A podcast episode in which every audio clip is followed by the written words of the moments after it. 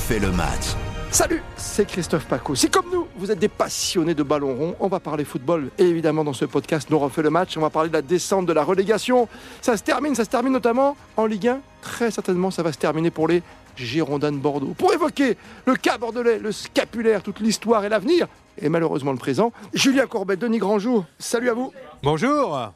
Bonjour. Ravi de vous retrouver parce que c'est compliqué pour Bordeaux, on le sait. Julien, c'est votre club de cœur. On rappelle que vous étiez le speaker des Girondins de Bordeaux. Bah, j'ai été mon premier match, je l'ai vu à 10 ans. J'ai vu Pelé jouer sur la pelouse du Stade Lescure. Donc depuis 10 ans, je suis supporter. J'ai effectivement été, comme vous le dites, speaker, mais ça fait euh, maintenant euh, plus de 40 ans que je suis tous les matchs. Je me déplace. Donc euh, effectivement, voir le club descendre en Ligue 2, qu'est-ce que vous voulez que je vous dise? Quand on sait que on a vu des finales contre le Bayern de Munich en UEFA, qu'on a eu des titres de champion, qu'on a eu des Bordeaux-Marseille enflammés, ah. euh, ça fait mal. Tu as l'impression que c'est terminé, là, ça va être compliqué évidemment en dernière journée, que après, ça sera compliqué de remonter?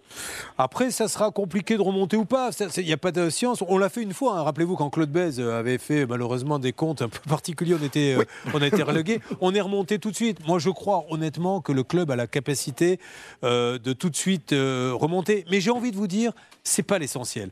Moi, si vous me demandez mon avis, et ça n'engage que moi, hmm. je préfère passer deux ans, voire trois, en Ligue 2, mais qu'on remette tout à plat, qu'on redéfinisse tout, la politique de recrutement, le nombre de salariés, qui fait quoi, le directeur sportif, qu'on reparte sur des bassins, ça sera toujours mieux que remonter pour se retrouver à galérer à la 16e place. Oui, mais c'est pas la même période qu'auparavant. Tu sais, il y a des grands investisseurs aujourd'hui. Là, on voit, le, même le, patron du club n'était pas là samedi dernier. quoi. C'est pas possible. Bah, écoutez, en tout cas, le patron du club, moi, c'est facile de, taper euh, sur Lopez. Euh, rappelons quand même que s'il n'y avait pas eu Lopez au mois de juin, on serait où là? On hmm. serait en National 2. Hmm. Hmm. Donc euh, moi je veux bien qu'on dise tout ce qu'on veut, mais s'il n'avait pas été là au mois de juin, la vérité c'est qu'on serait en, National. Donc il a, il a, sauvé comme il a pu, il a une capacité à trouver de l'argent, puisque personne d'autre n'a été capable d'en trouver. Personne. Lui il en a trouvé, laissons-lui la chance d'en retrouver maintenant. D'accord. Attention à avoir une équipe un peu plus cohérente peut-être, un peu plus de, joueurs qui parlent la même langue pour que ça c'est compliqué qui prennent. Hein. Denis, l'attitude des, joueurs euh, et même des supporters, ce week-end ça peut euh, prêter à question quand même, ces rouleaux de... voilà, ce fameux five où les joueurs sont allés jouer entre eux, voilà toutes ces histoires-là les boîtes de nuit. papier toilette sur les buts. Euh, mm. Effectivement, les joueurs qui, euh, le soir même de la. Enfin, c'est pas, on n'est pas dans la relégation, mais vont fêter ça en boîte de nuit. Enfin, vont pas fêter ça, mais font la fête. Bah comme si. Voilà, comme si, ne se passait rien. Mm.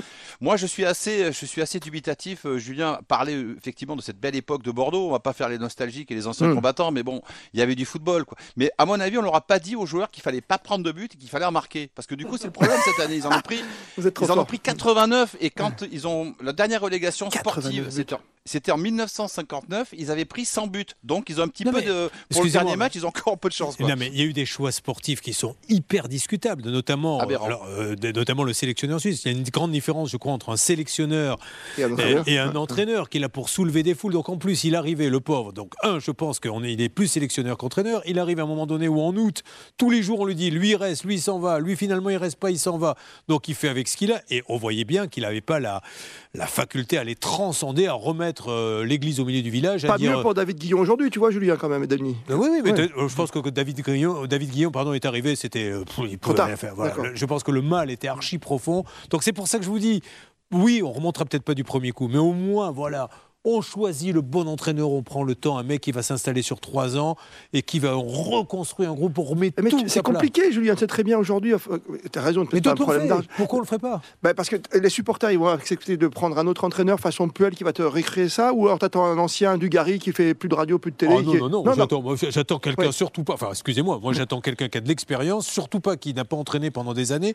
On voit bien que tous les entraîneurs qui euh, pendant quelques années se sont mis de côté et tout d'un coup se sont repris ont eu beaucoup de mal. Non, il y a, il y a, des, il y a euh, des, des, entraîneurs qui sont sur le coup. Oui, Denis, oui pour prolonger ce que dit Julien, bon, moi j'ai eu des contacts euh, avec Marius Trésor, avec Alain Giresse, qui sont des petits jeunes, hein, qui, connaissent un petit peu le football, et qui sont prêts, notamment Alain Giresse, je suis pas son agent, mais Alain Giresse, il, est, il, est prêt à se décarcasser. Et ça, c'est la bonne piste. mais on ne l'a jamais, non mais on ne l'a jamais, jamais, jamais appelé. Moi, hmm. je veux bien que Gérard Lopez soit un bon président, mais en attendant, il n'a pas su s'entourer, je pense, des bonnes personnes au bon moment. Effectivement, mais vous voulez quoi pour conclure Moi, j'aimerais un système au Bayern où l'on remette hmm. des Giresse, des Trésors, des Girard, des gens qui se sont battus pour le club dans l'organigramme, pas forcément pour entraîner, mais que le club soit. Et ça marche. Quand on a des anciens comme ça, et Giresse, Dieu sait que c'était un. Moi, c'était mon idole, un mec équilibré, un mec qui a le. Voilà.